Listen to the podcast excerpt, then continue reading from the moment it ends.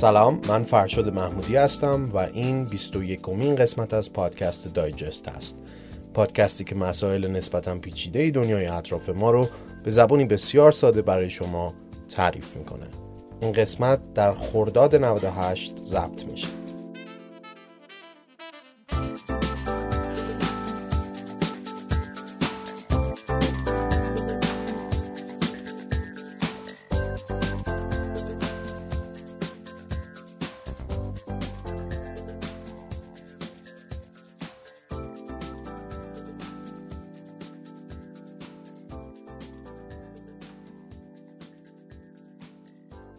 خب گیاهخواری چیه؟ گیاهخواری همونطور هم که از اسمش پیداست به عمل خودداری کردن از خوردن حیوانات در رژیم غذایی یک فرد گفته میشه. گیاهخواری درجه های مختلفی داره که هر کدوم از اینا به میزان استفاده نکردن از حیوانات و مشتقات حیوانی وابسته است. در یک تقسیم بندی کلی چهار نوع رژیم گیاهخواری رو میشه ترسیم کرد: Ovo-lacto-vegetarianism، Lacto-vegetarianism، Ovo vegetarianism و Vegan. حالا سوال اینه که اینا چه تفاوت‌هایی با هم دارن؟ برای فهمیدن تفاوت در مدل‌های مختلف گیاهخوارها باید واکنش رژیم غذایی اونا رو در مورد سه مورد غذایی گوشت، تخم مرغ و شیر بدونیم. یعنی تفاوت انواع مختلف گیاهخواری در درجه سختگیری رژیم اونها در استفاده از این سه مورده. چیزی که بین همه اونا مشترکه اینه که اونا گوشت حیوانات رو مصرف نمی کنن. گوشت هم یعنی قرمز، سفید و ماهی ها. البته ناگفته نمونه که جلوتر وقتی در مورد انگیزه های متفاوت گیاهخواران صحبت می کنیم متوجه میشیم که در همین استفاده از گوشت هم انواع متفاوتی وجود داره. برای مثال گیاهخوارانی هستند که مصرف ماهی رو مجاز می دونن. اما برای ساده تر کردن موضوع شما اینو فرض داشته باشید که گوشت حیوانات به صورت کلی در همه انواع گیاهخواری ممنوعه. اما تفاوت اصلی در خوردن تخم مرغ یا محصولات لبنی مثل شیره. در تقسیم بندی که گفتم تمام کسانی که اوو هستند تخم مرغ رو در رژیم غذاییشون جا دادن ولی محصولات لبنی رو خیر، و برعکس کسانی که لاکتو هستن شیر و مشتقات لبنی رو مصرف می کنند اما تخم مرغ رو نمی خورن. ولی کسانی که اوو لاکتو هستن هم از تخم مرغ و هم از لبنیات استفاده می کنن. از طرف دیگه یه دسته از گیاهخواران هم وجود دارن که جز سختگیرترین گیاهخواران به حساب میان و به اونها ویگن گفته میشه. ویگن ها نه از گوشت حیوانات استفاده میکنن، نه تخم مرغ و نه لبنیات. پس از این به بعد اگر با کسی روبرو شدید و میخواستید که بدونید چه نوع رژیم گیاهخواری داره، رویکردش رو در مورد این سه گزینه بپرسید: گوشت، تخم مرغ و لبنیات. البته گوشت که به صورت طبیعی ممنوعه مگر اینکه فرد بنا به انگیزش تخفیفاتی برای خودش قائل شده باشه. البته انجمن گیاهخواری خوردن هر نوع گوشتی رو خارج از رژیم گیاهخواری میدونه و فقط گوشت هم نیست، بلکه حتی از ژلاتین یا چربی حیوانات هم نمیشه استفاده کرد. ژلاتین هم که میگیم یعنی پاستیل هم شامل میشه. حالا یه بحث اینجا میاد وسط که سرش صحبت هم زیاده که آیا این سه عامل گوشت، تخم مرغ و لبنیات مرزهای گیاهخواری ان یا نه؟ اون وقت حکم عسل چی میشه؟ وبسایت انجمن گیاهخواری رو که نگاه کنید عسل رو در رژیم غذایی گیاهخواری مجاز دونسته، هرچند که انجمن ویگن ها حتی عسل رو هم مجاز نمیدونه و دلیلش هم اینه که به قول اونها عسل که توسط زنبورها تولید میشه برای بقای خود زنبورها لازمه، به طوری که این عسل داخل کندو حکم غذا و انرژی برای زنبورها رو داره در زمانی که کمبود غذا دارن و بهره برداری انسان از اون به سلامت زنبورها ضرر میزنه. در نتیجه ویگن ها عسل رو هم از رژیم غذایی خودشون حذف کردن. نکته دیگه اینه که یه سریا گیاهخواری رو فقط یک رژیم غذایی متفاوت میبینن ولی یه سری دیگه این قضیه رو شبیه یک فرهنگ متفاوت درک میکنن. وقتی نگاه جامع تر باشه به قضیه، برای مثال ویگن ها نه تنها از مشتقات حیوانی تغذیه نمی کنند، بلکه در چیزهای دیگه زندگی هم سعی می کنند از مشتقات حیوانی استفاده نکنند، یعنی پوشاک، دارو، لوازم آرایشی و بهداشتی و خیلی چیزهای دیگه. در نتیجه این مرز برای اونها در ابعاد بزرگتری مطرح میشه. شاید براتون جالب باشه اما در نظرسنجی که انجام دادیم قبل از پادکست که نزدیک به هفتصد نفر از خود شما دوستان به اون پاسخ دادید، پنجاه و پنج درصد پاسخ دادن که گیاهخواری رو بیشتر از یک رژیم غذایی صرف میبینن.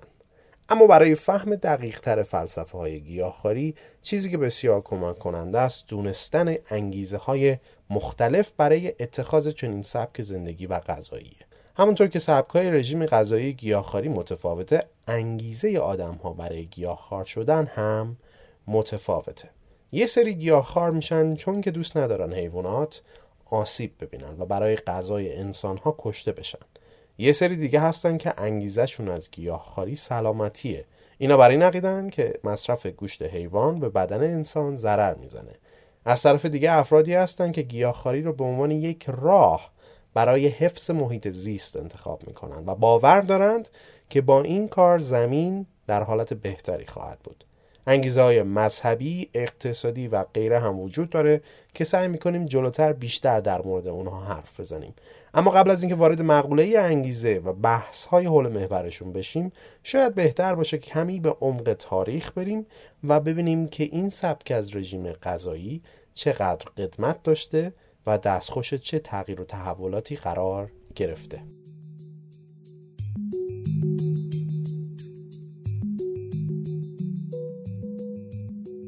اسپانسر این قسمت از پادکست دایجست اپلیکیشن بنتوه. اپلیکیشن بنتو یه متخصص تغذیه است در اصل که میتونین ازش رژیم‌های متناسب با ذائقه و حساسیت‌های غذایی و از اون مهمتر غذاهای در دسترستون رو بگیرین. رژیم های بنتو رو متخصصین تغذیه بر پایه اصول تغذیه علمی و بروز دنیا تهیه میکنن. اگه تا حالا اسم رژیم های مختلف و مثل کتوژنیک و فاستینگ و اینجور چیزا رو شنیدین و نمیدونین چجوری باید امتحانشون کنین و ازش نتیجه بگیرین، اینجاست که بنتو اومده و این کار رو براتون راحت کرده. نمونه وعده رو در اختیارتون میذاره، علاوه بر اون دستور پختش هم بهتون میده. یک نکته جالبی هم که داره این اپلیکیشن اینه که شما میتونید وعده هاتون رو با اون چیزی که تو خونه دارید ویرایش بکنید و عملا نیازی نباشه که حتما چیزهای خاصی برید تهیه بکنید و این کار باعث میشه که راحت تر بتونید به رژیمتون پایبند بمونین. این رژیم ها رو حتی افراد گیاهخوار هم میتونن بگیرن. اپلیکیشن بنتو رو توی گوگل سرچ بکنید تا به معتبرترین رژیم ها دسترسی داشته باشین. ممنون از اپلیکیشن بنتو برای اسپانسری این قسمت از پادکست دایجست.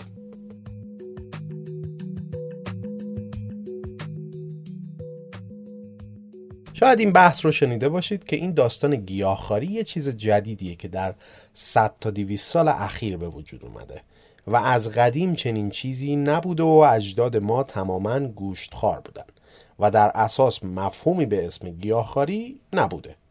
اما دقیقاً در تضاد با این استدلال، رژیم گیاهخواری از چندین هزار سال قبل وجود داشته.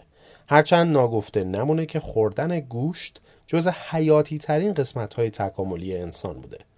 در حقیقت یکی از بحث‌هایی که حول محور تکامل انسان میشه اینه که انسان برای اینکه به انسان امروزی تبدیل بشه باید یک رژیم غذایی پرکالری میداشته که بدون گوشت میسر نبوده. به عبارت دیگه شاید اگر گوشت در غذای ما نبود ما الان به این شکل و تعداد نبودیم. در ضمن این جمله در دفاع از گوشتخواری یا رد گیاهخواری نیست، بلکه فقط توصیف اتفاقی است که افتاده و اکثر دانشمندا هم بر سرش اتفاق نظر دارن. اما بحث این که انسان کی شروع به گوشت خوردن کرده هنوز هم یکی از مباحث بسیار داغ بین علما. نکته دیگه اینه که این واژه گیاهخواری یا ویجیتریانیسم یا ویجیتریان تا همین قرن نوزدهم وجود نداشت. دلیلی هم که این مفهوم براش اسمی وجود نداشته این بوده که این عمل بیشتر در مناسک مذهبی انجام می گرفته. اگر بخوایم تاریخ گیاهخواری رو به صورت کلی یک بخشبندی اجباری کنیم، باید اون رو به سه مرحله تقسیم کرد: دوران باستان، قرون وسطا و دوران معاصر. انگیزه های مختلفی هم که در ابتدا از اونا نام بردیم برای اتخاذ رژیم گیاهخواری در گذر این تاریخ هستند که به وجود میان. در اولین دوره یا همون دوران باستان، اصلی ترین انگیزه ها در ابتدا بیشتر مذهبی بوده و با انگیزه صدمه نزدن به حیوانات صورت می گرفته. اولین نمونه های تاریخی برمیگرده به چندین هزار سال پیش در نوشته های آیین هندو. شما در این نوشته ها میتونید ببینید که اصولاً رفتار غیر خشونت آمیز به جانداران تشویق می شده. در نتیجه گفته میشه که خودداری کردن از خوردن گوشت حیوانات هم بسیار عمل پسندیده ایه. البته در خیلی از ادیان دیگه مانند دین یهود یا حتی در بین اقوام دیگه مثل مصریان باستان، رویکردهای غیر خشونت آمیز به سمت حیوانات دیده شده و بعضاً دعوت به خودداری کردن از آسیب رسوندن به حیوانات و مصرف گوشت اونها انجام میپذیرفته. مثل آیین هندو، آیین جین هم در هند بسیار عجین شده با مفهوم گیاهخواری. در آیین جین اصل و اساسی وجود داره به اسم آهیمزا به معنی ضد خشونت. اعتقاد بر اینه که انسان باید تمامی فعالیت هایی که خشونت آمیز هستند رو در زندگی رها کنه، وگرنه هر نوع رفتار و سکنات مذهبی بیفاید است. در آیین جین مهم نیست که خشونت تا چه میزانی صحیح یا قابل دفاعه، مهم اینه که انسان نباید هیچ موجود زنده‌ای رو بکشه. در نتیجه رفتار غیر خشونت آمیز اصلی ترین وظیفه دینی هر فرده. بر همین اساس حیوانات هم موجودات زنده به حساب میان که باید از کشتنشون خودداری بشه. بر اساس این سبک فکری مریدان این آیین رژیم غذایی گیاهخواری رو برای خودشون انتخاب کردن و شاید به همین دلیله که الان بیشترین تعداد گیاهخواران دنیا در هند ساکنن. باز دوباره در تاریخ که بگردیم، از شرق و غرب نمونه‌های بسیار زیادی از مذاهب مختلف در میان اقوام جهان می‌بینیم که بر رفتار غیر خشونت‌آمیز نسبت به حیوانات تأکید می‌کردند و یا قویاً یا ترجیحاً رژیم گیاهخواری رو تشویق می‌کردند. از چینی‌ها و ژاپنی‌ها گرفته تا مردم کنار دریای مدیترانه. اما در همین کنار دریای مدیترانه، جایی که بهش یونان باستان گفته میشد، فیلسوفی زندگی میکرد به اسم فیثاغورس. بله، همون ریاضیدان معروف که کابوس درس هندسه برای خیلی از بچه ها در مدرسه بوده. اما همین فیلسوف ریاضیدان به عنوان پدر گیاهخواری در بعضی از منابع به حساب میاد. حتی تا سالیان سال نام رژیم غذایی بدون گوشت رژیم فیثاغورسی بود و تا اواسط سده هزار و هشتصد که جنبش معاصر گیاهخواری شروع نشده بود به همین استدعا میشد. فیثاغورس و مریدانش به دلایل متعددی رژیم گیاهخواری رو انتخاب کرده بودند و بیشترشون هم دلایل مذهبی و اخلاقی داشتن. اون اعتقاد داشت که تمام موجودات زنده روح دارند و حیوانات هم از این قضیه مستثنا نیستند. در نتیجه گوشت و ماهی از سر سفره‌اش حذف شد.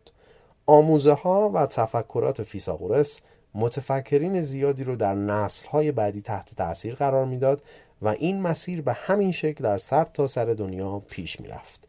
مثلا بعدن فلاسفه‌ای که بعد فیثاغورس آمدن مثل سقراط و افلاطون و ارسطو تحت تأثیر این طرز تفکر بودن.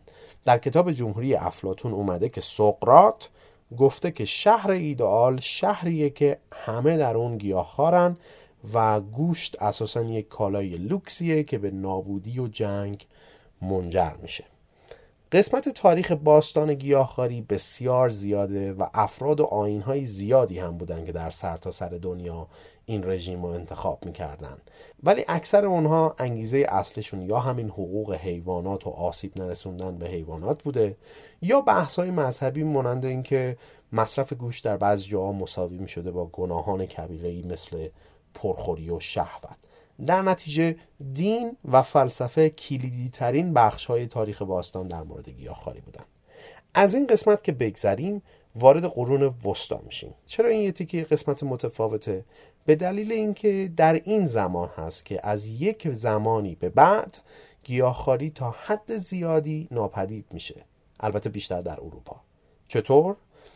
حالا براتون میگم. این قرون وسطا هم همه میدونیم دیگه، یه چیزی حدود هزار سال طول کشیده، یعنی از زمان سقوط امپراتوری روم غربی تا سقوط امپراتوری روم شرقی، همون قسطنطنیه. این دوران زمانی که به دلیل استدلال‌های برخی از تئوریسین‌های مهم دین مسیحیت مثل سنت آگوستین، سنت توماس آکویناس تا حدی این رژیم غذایی از بین میره. اعتقاد این افراد این بود که انسان هیچ عهدی به حیوان نداره و مانعی برای خوردن گوشت حیوانات هم وجود نداره. حالا همه این صحبت‌های گیاهخواری هم که داریم می‌کنیم، فکر نکنید که اون زمان بخش کثیری از جامعه درگیر این مسئله بوده. به قول یکی از این متونی که من می‌خوندم نوشته بود که در زمانی که حقوق انسان به درستی رعایت نمی‌شده، چه توقعی وجود داشته که حقوق حیوانات رعایت می‌شده. اما با ظهور رنسانس، گیاهخواری دوباره به عنوان یک انگیزه اخلاقی در اروپا ظهور می‌کنه. در میان اولین افرادی هم که حمایت میکنن از این مقوله، نام لئوناردو داوینچی دیده میشه. افراد سرشناس دیگه‌ای هم از نویسنده‌ها تا شعرا بودن که به جرگه گیاهخواران اضافه میشدن. اما از طرف دیگه فلاسفه‌ای همچون کانت و دکارت هم برخلاف اینها فکر میکردن و اظهار میکردن که انسان هیچ تعهد اخلاقی نسبت به حیوانات در قبال مصرف گوشت نداره. هرچند که در نوشته‌های کانت دیده میشه که نوشته شده کسی که به حیوانات ظلم میکنه رفتارش در تعامل با انسان هم ثقیله. قلب و روح یک انسان رو از طریق رفتارش با حیوانات میشه قضاوت کرد.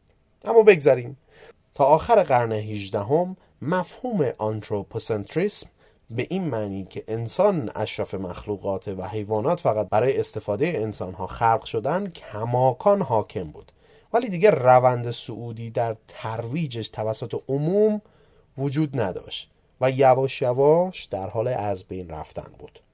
خلاصه با جزئیات نمیخوام خستتون کنم. همینطور که زمان پیش میرفت، محبوبیت و فعالین سبک غذایی گیاهخواری هم بیشتر میشد، تا جایی که در سال هزار و هشتصد و چهل و هفت اولین جامعه گیاهخواری در انگلستان به صورت رسمی تأسیس میشه. در اون زمان انگلیس نسبت به باقی اروپا بیشتر درگیر گیاهخواری بود و بیشترین تأثیر هم در روند افزایشش داشت. از اونجا به بعد بود که عصر جدید گیاهخواری در حقیقت شروع شده بود و کشورهای دیگه هم دیر و زود شاهد تأسیس چنین انجمن‌هایی درون خودشون بودن. از طرف دیگه افراد تاثیرگذاری مثل ماهاتما گاندی با دکترین سبک زندگی غیر خشونت آمیز خودش در جهان معروفتر میشد و گیاهخواری رو هم به نوعی حمایت میکرد، از اونجا که خود گاندی هم گیاهخوار بود. در قرن بیستم کلاً سرعت رشد گیاهخواری بیش از هر دوره دیگه‌ای بوده. مثلا دهه هزار و نهصد و شصت بود که دیگه رژیم غذایی گیاهخواری وارد فرهنگ عامه مردم در آمریکا شده بود و یک دهه بعدش این جنبش ها سرعت بیشتری گرفتن، وقتی که یک دانشجوی جوانی به اسم فرانسیس مور لاپه یک کتابی نوشت که خیلی هم معروف شد به اسم Diet for a Small Planet یا رژیم غذایی برای سیاره کوچک، که در این کتاب رژیم گیاهخواری رو تشویق کرده بود، اما نه به خاطر انگیزه های اخلاقی و حقوق حیوانات، بلکه به دلیل تأثیرات بسیار کمی که اتخاذ چنین رژیمی روی کره زمین خواهد گذاشت. در نتیجه انگیزه های محیط زیستی اخیراً به عنوان انگیزه های گیاهخواری اضافه شدن. در حال حاضر طبق یه تحقیقی که شرکت تحقیقاتی ایپسوس در سال دو هزار و هجده انجام داده، هفتاد و سه درصد از مردم دنیا همه چیز خارن، چهارده درصد به صورت مناسبتی گوشت و ماهی میخورن، پنج درصد گیاه خارن، سه درصد ویگن و سه درصد هم پسکتریان، یعنی گوشت نمیخورن ولی ماهی میخورن. همچنین خانم‌ها بیشتر تمایل به این سبک از رژیم غذایی دارن. این قضیه در تاریخ شکل‌گیری گیاهخواری هم دیده میشه. زنان در سده‌های اخیر حضور بسیار پررنگی در حمایت از چنین سبک غذایی داشتند. دیگه اینکه این تحقیق نشون میده که جوان‌ها بیشتر متمایل به گیاهخواری اند تا مسن‌ترها. درآمد هم نقش تعیین کننده دیگه‌ای هست که در این گزارش اومده. هرچه درآمد بیشتر شده، میزان مشاهده گیاهخواری در اونها کمتر. نکته جالب دیگه این که هند در حال حاضر بیشترین تعداد گیاهخواران رو نسبت به باقی کشورها داره. بیست و دو درصد مردم در هند گیاهخوارن و نوزده درصد هم ویگن. اصلی ترین انگیزه ها در هند مذهبی هستند که مرتبط با آیین‌های هندو، جین و بوداییه. از طرف دیگه سربستان، مجارستان و روسیه هم جزو گوشتخوارترین کشورها به حساب میان طبق این تحقیق. همونطور که در هند اصلی ترین انگیزه ها در مورد این سبک غذایی مذهبی هست، ولی در جایی مثل انگلستان این قضیه متفاوته.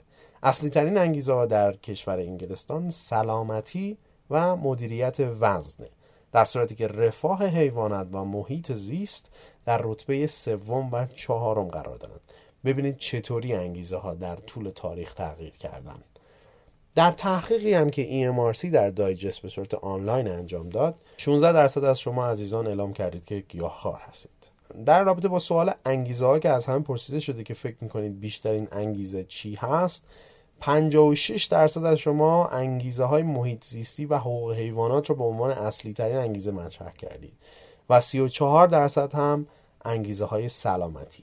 بعد جالب این که در قسمت محیط زیست و حقوق حیوانات خانم ها با فاصله بیشتری این گزینه رو انتخاب کردن و در قسمت سلامتی اتفاقا بیشتر آقایون، مخصوصا آقایون بالای چهل و پنج سال. اما صحبت از سلامتی شد و یه قسمتی که شاید جالب باشه برای همه اینه که کسایی که گوشت رو میذارن کنار، از لحاظ سلامتی چه اتفاقی براشون میفته.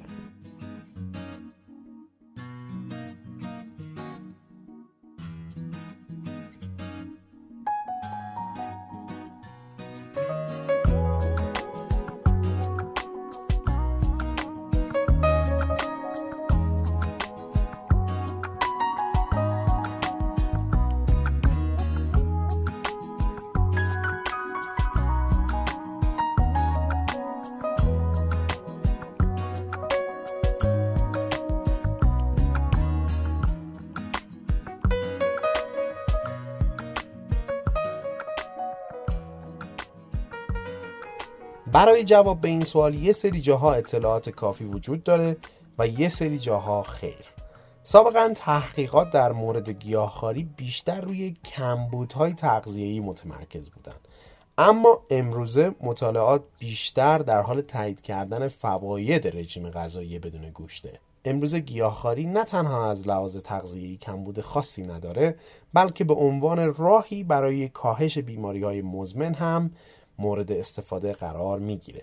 طبق نظر انجمن تغذیه‌ای و رژیمی آمریکا، رژیم‌های گیاهخواری مناسب میتونند از لحاظ تغذیه‌ای سالم و کافی باشند و ممکنه که فواید سلامتی متفاوتی هم در پیشگیری و بهبود بعضی از بیماری‌ها داشته باشند. اما دقت کنید که گفته مناسب. اگه شما دستورالعمل‌های تغذیه‌ای رو رعایت نکنید، باز رژیم گیاهخواری هم آنچنان به شما کمکی نکرده. نوشابه، پنیر پیتزا و شکلات کماکان داخل رژیم گیاهخواری محسوب میشن.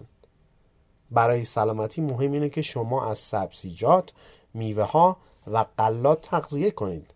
همچنین اینکه چربی‌های اشباع و ترانس رو با چربی‌های خوب مثل اونایی که در بادام و روغن زیتون و روغن کانولا هست جایگزین کنید و همیشه یادتون باشه که اگر کالری بیش از حد مصرف کنید، حالا هر رژیمی که میخواد داشته باشید، شما به هر حال اضافه وزن خواهید داشت. در نتیجه وزن به خودی خود ارتباطی به رژیم گیاهخواری یا گوشتخواری شما نداره. حتی بحث میشه که شما میتونید تمامی فواید سلامتی یک رژیم غذایی گیاهخواری رو تجربه کنید بدون اینکه اصلاً کلاً گیاهخوار بشید. برای مثال رژیم غذایی مدیترانه‌ای که عجین شده با طول عمر بالا و کاهش خطر بیماری‌های مزمن تأکید زیادی روی استفاده از گیاهان داره، ولی همچنان از گوشت هم در رژیم خودش استفاده میکنه. اما سوال اینه که آیا گیاهخواری میتونه خطر بیماری‌های مهم رو کاهش بده یا خیر؟ جوابش اینه که شاید. به صورت کلی در قیاس با گوشتخوارها، گیاهخواران چربی‌های اشباع و کلسترول کمتری مصرف می‌کنند و ویتامین C، E، فیبر، اسید فولیک، پتاسیم، منیزیم و فیتوکمیکال‌های بیشتری دریافت می‌کنند. در نتیجه ال دی ال کلسترولشون کمتره، یعنی همون کلسترول بد. فشار خون پایین‌تری دارن و شاخص توده بدنی اونها یا همون بی ام آی شون هم کمتره که همه اینها با طول عمر بالا و کاهش ریسک بیماری‌های مزمن در ارتباطن. اما هنوز اطلاعات به اندازه کافی وجود نداره که به صورت دقیق نشون بده که چطور یه رژیم غذایی گیاهخواری میتونه به سلامت در طولانی مدت کمک کنه. به هر حال کماکان تأثیر مشروبات الکلی، سیگار و ورزش نکردن خیلی دقیق تفکیک نشده، اما چند تا بیماری هست که یک سری تحقیقات روی اونها به صورت خوب انجام شده. برای مثال در مورد بیماری‌های قلبی مطالعات خوبی انجام شده و نتیجه اینه که کسایی که از رژیم غذایی گیاهخواری استفاده می‌کنن ریسک کمتری در ابتلا به بیماری قلبی رو تجربه می‌کنن، بین حدود بیست تا بیست و پنج درصد کمتر. برای محافظت از قلب بهترین راه اینه که غلات و حبوبات که فیبر زیادی دارن استفاده بشن. غلات و حبوباتی که دیر هضم میشن و شاخص گلایسمیک اونا پایینه. این شاخص گلایسمیک چی هست حالا؟ این شاخص رتبه بندی کربوهیدرات هاست بین صفر تا صد که نشون میده بعد از غذا خوردن تا چه حد قند خون افزایش پیدا میکنه. غذاهایی که شاخص گلایسمیک بالایی دارن یعنی اینکه خیلی سریع هضم و جذب میشن و باعث افزایش قند خون یا همون گلوکوز میشن. هرچه این شاخص پایین تر باشه اثرات سلامتی بیشتری برای انسان خواهد داشت. یکیش همین سلامت قلبه، یا مثلا خوردن آجیل نشون داده که برای قلب خوبه، شاخص گلایسمیکش پایینه و سرشار از آنتی اکسیدان، پروتئین گیاهی، فیبر، مواد معدنی و چربی‌های مفیده. اما به دلیل اینکه کالریش زیاده اگه در خوردنش زیاده روی کنید مشکل اضافه وزن رو به همراه خواهد داشت. در مورد بیماری‌های دیگه مانند سرطان‌ها به صورت کلی خوردن سبزیجات و میوه‌ها ریسک ابتلا به سرطان را کاهش میده، اما تحقیقات نشون نداده که رژیم غذایی گیاهخواری اونچنان با همه چیز خواری در نتیجه متفاوته. البته نخوردن گوشت، چه گیاهخوار باشید یا نباشید، یکی از عوامل ریسک سرطان کلون رو برای مثال حذف میکنه، اما در نهایت در این مورد فعلا مطالعات تفاوت خاصی رو بین رژیم‌های مختلف غذایی نشون نمیده. یکی دیگه از بیماری‌هایی که رژیم گیاهخواری به کاهش ریسک ابتلایشون کمک میکنه دیابت از نوع دوم هست.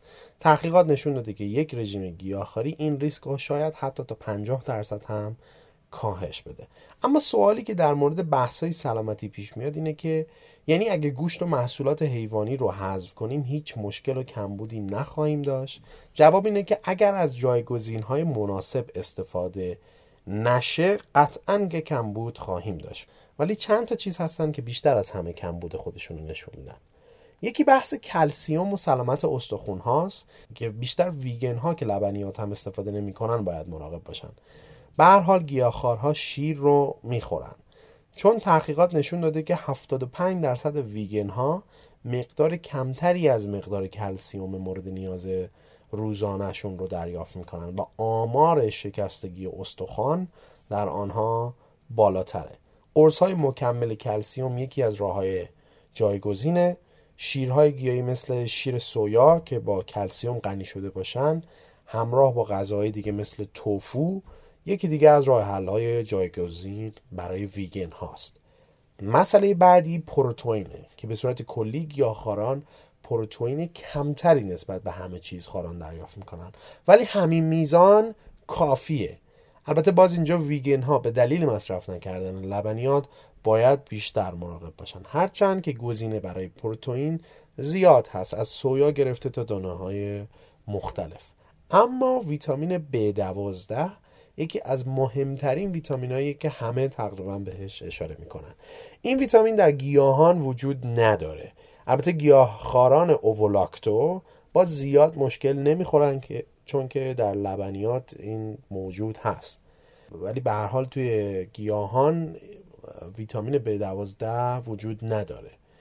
قرص‌های ویتامین بی دوازده یا مثلا غذاهای غنی شده با ویتامین بی دوازده مخصوص گیاهخواران از گزینه‌های دوباره رایج این قضیه است. بحث دیگری که هست سر مواد معدنی مثل آهن. مطالعات تو کشورهای غربی نشون داده که گیاهخوارها به اندازه گوشتخوارها آهن دریافت می‌کنن، اما به عنوان یک اصل کلی آهنی که در گوشت موجوده، مخصوصا گوشت قرمز، راحت تر در بدن جذب میشه تا آهنی که در گیاهان وجود داره.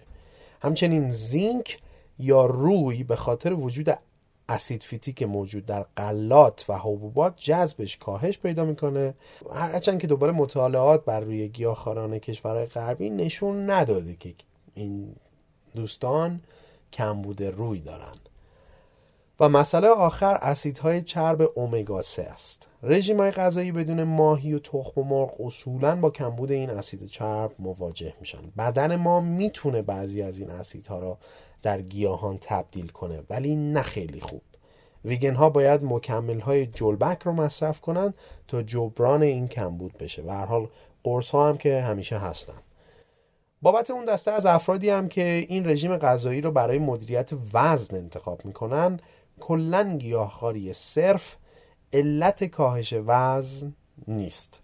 شما هم با گیاهخواری میتونید وزن خودتون رو کاهش بدید و هم با رژیم همه چیز خواری، هرچند که بعضی از مطالعات نشون داده که افرادی که گیاهخوار میشن به طور متوسط روزانه پانصد کیلوکالری کمتر مصرف میکنن، اما به صورت یک قاعده کلی این دلیل نمیشه.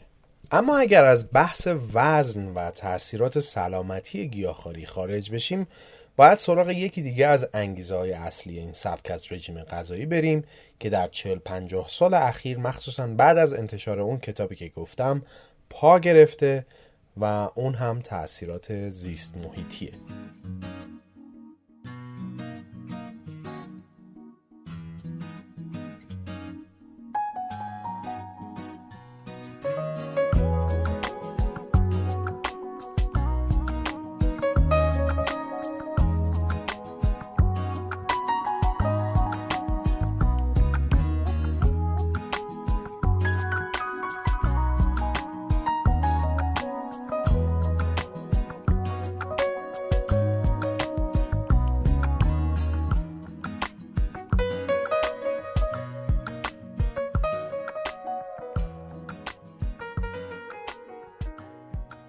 بحثی که طرفدارهای رژیم گیاهخواری مطرح میکنن اینه که دامداری مخصوصا در این حد بسیار زیادش عواقب بدی برای کره زمین داره. در حقیقت گفته میشه که حیوانات اهلی مثل همین گاو و گوسفند و مرغ و غیره که ما از اونها برای دامداری استفاده میکنیم عامل پانزده درصد از گازهای گلخانه‌ای جهانن. در نتیجه کاهش مصرف گوشت به عنوان یکی از راه‌های کمک به محیط زیست مطرح میشه. طبق یک گزارشی که سال دو هزار و شش فاو یا همون سازمان غذا و کشاورزی سازمان ملل منتشر کرده، گفته شده که دامداری در وسعتی کلان منجر به افزایش گرمایش زمین، آلودگی هوا، فرسایش زمین، جنگل‌زدایی و کاهش تنوع زیستی میشه. طبق همین گزارش دامداری به صورت کل، یعنی نه فقط استفاده از گوشت دام، بلکه لبنیات، چرم، پشم، مشتقات دارویی و غیره و ذالک، منجر به هجده درصد از گازهای گلخانه‌ای دنیا هستند، یعنی معادل صد سال کربن دی اکسید. بعدن حتی سازمان‌های دیگه اعلام کردن که گزارش فاو تازه خیلی دست کم هم آمار رو گرفته. یکی دیگه از آثاری که دامداری روی کره زمین میذاره تولید گاز متانه. طی مطالعه‌ای که سال دو هزار و هفده انجام شده متوجه شدن که متان تولید شده از پرورش دام نسبت به سری قبلی خودش یازده درصد افزایش پیدا کرده. نکته دیگه میزان منابعی که به خاطر پرورش دام مصرف میشه.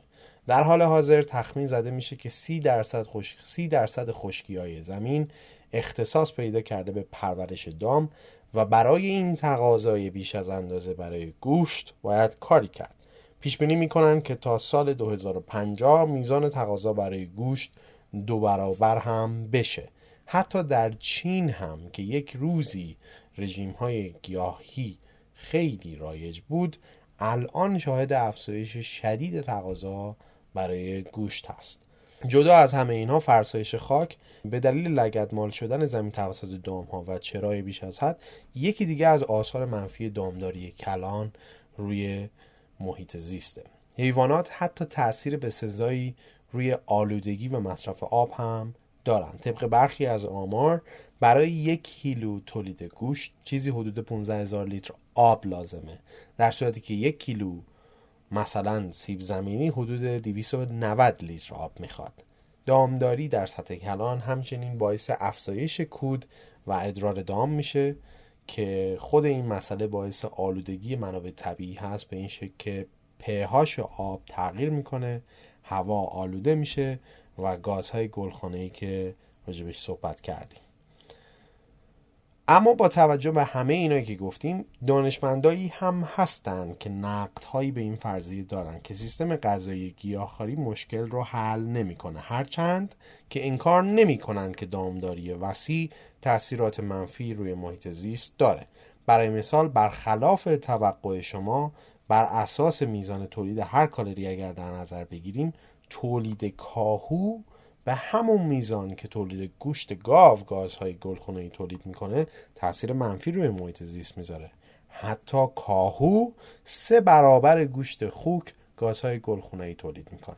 در نتیجه شما اگر مثلا جای گوشت خوک کاهو بیشتر مصرف کنید، هرچند که برای شما شاید مفیدتر باشه، اما برای زمین چنین نیست.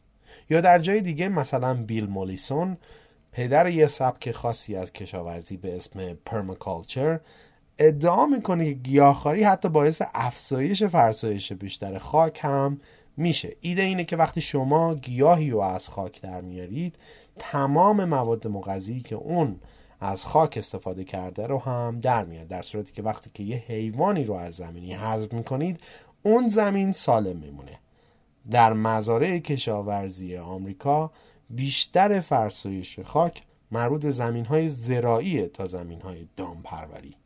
حتی در بعضی از مدل‌سازی‌ها نشون داده شده که اگر حیوانات از دامداری و رژیم غذایی مثلا آمریکا حذف بشن، کاهش گازهای گلخانه‌ای فقط به میزان دو ممیز شش دهم درصد خواهد بود. چرا؟ چون که وقتی این حیوانات نباشن، کود حاصل از اونها هم نخواهد بود و برای کشاورزی زمین‌های زراعی گیاهی کود باید تولید بشه که خود تولید این کود باعث تولید گازهای گلخانه‌ای میشه. خلاصه که این بحث محیط زیستی قضیه بسیار کماکان داغه و دیدگاه متفاوتی از هر دو طرف مطرح میشه. اما چیزی که هست اینه که این سبک از رژیم غذایی و یا حتی فرهنگی با انگیزه های مختلف هر روز در حال بیشتر شدنه و اکوسیستم خودش رو داره توسعه میده. از محصولات گیاهخواری گرفته تا رستوران‌های مرتبط و حتی داروهایی که پشتشون نوشته شده از منابع حیوانی استفاده نشده. اما هنوز که هنوزه استدلال‌هایی از قبیل طعم از طرف گوشتخواران به قوت خودشون باقی هستند و به عنوان یکی از دلایل بازدارنده اصلی از طرف گوشتخوارها برای گیاهخوار شدن مطرح میشه. هرچند که در دهه‌های اخیر نوآوری‌های زیادی در این باب برای صنعت گیاهخواری انجام شده. همین چند وقت پیش بود که برگر کینگ از برگر جدیدش برای گیاهخوارها رونمایی کرد که خیلی هم سر صدا کرد. با اینکه نوآوری‌های زیادی در طعم در حال شکل‌گیری هست، اما هنوز گوشتخواران به صورت عمده جایگزین‌های گیاهخواری رو مناسب نمی‌دونن. در حقیقت استدلال طعم و دسترسی از بزرگترین استدلال‌های مطرح شده از سمت گوشخواران برای گیاهخوار نشدنه. از طرف دیگه در مقابل با استدلال نکشتن حیوانات که از سمت گیاهخواران مطرح میشه، خیلی از مردم هنوز نمیدونن که آیا انسان در مقابل حیوان چنین عهدی داره یا نه. گیاهخواران مطرح میکنن که حیوان هم مانند انسان، بعضا بعضیشون میگن روح داره، بعضیا میگن حالا اگر روح هم که نداشته باشه سیستم عصبی داره، پس رنج میکشه و انگیزه فطری برای زنده موندن داره. اما اینکه باقی مردم تا چه حد این قضیه رو قبول داشته باشن که انسان نباید از گوشت حیوانات استفاده کنه، هنوز هم مسئله است. بعد از این قسمت پادکست از خودتون این سوال رو بپرسید که آیا انسان تعهدی به حیوان داره یا خیر؟ آیا به زنجیره غذایی اعتقاد دارید یا نه؟ آیا فکر میکنید که حیوانات زجر میکشن؟ و اگر بله، آیا کماکان با کشتن حیوانات به صورت کلان، یعنی اینکه خب پرورششون بدین و بعد اونها رو برای مصرف خودتون بکشید و استفاده کنید، اوکی هستید؟ کاری به جوابش ندارم، فقط شاید فکر کردن بهش یه چالش فکری جدید توی زندگی شلوغ پلوغ این روزها باشه که همه دارن درباره چیزهای روتین صحبت میکنن. بهش فکر کنیم. مرسی که گوش دادید. این بود نگاهی بسیار بسیار اجمالی از مهمترین بحث‌هایی که درباره دنیای گیاهخواری مطرح میشه.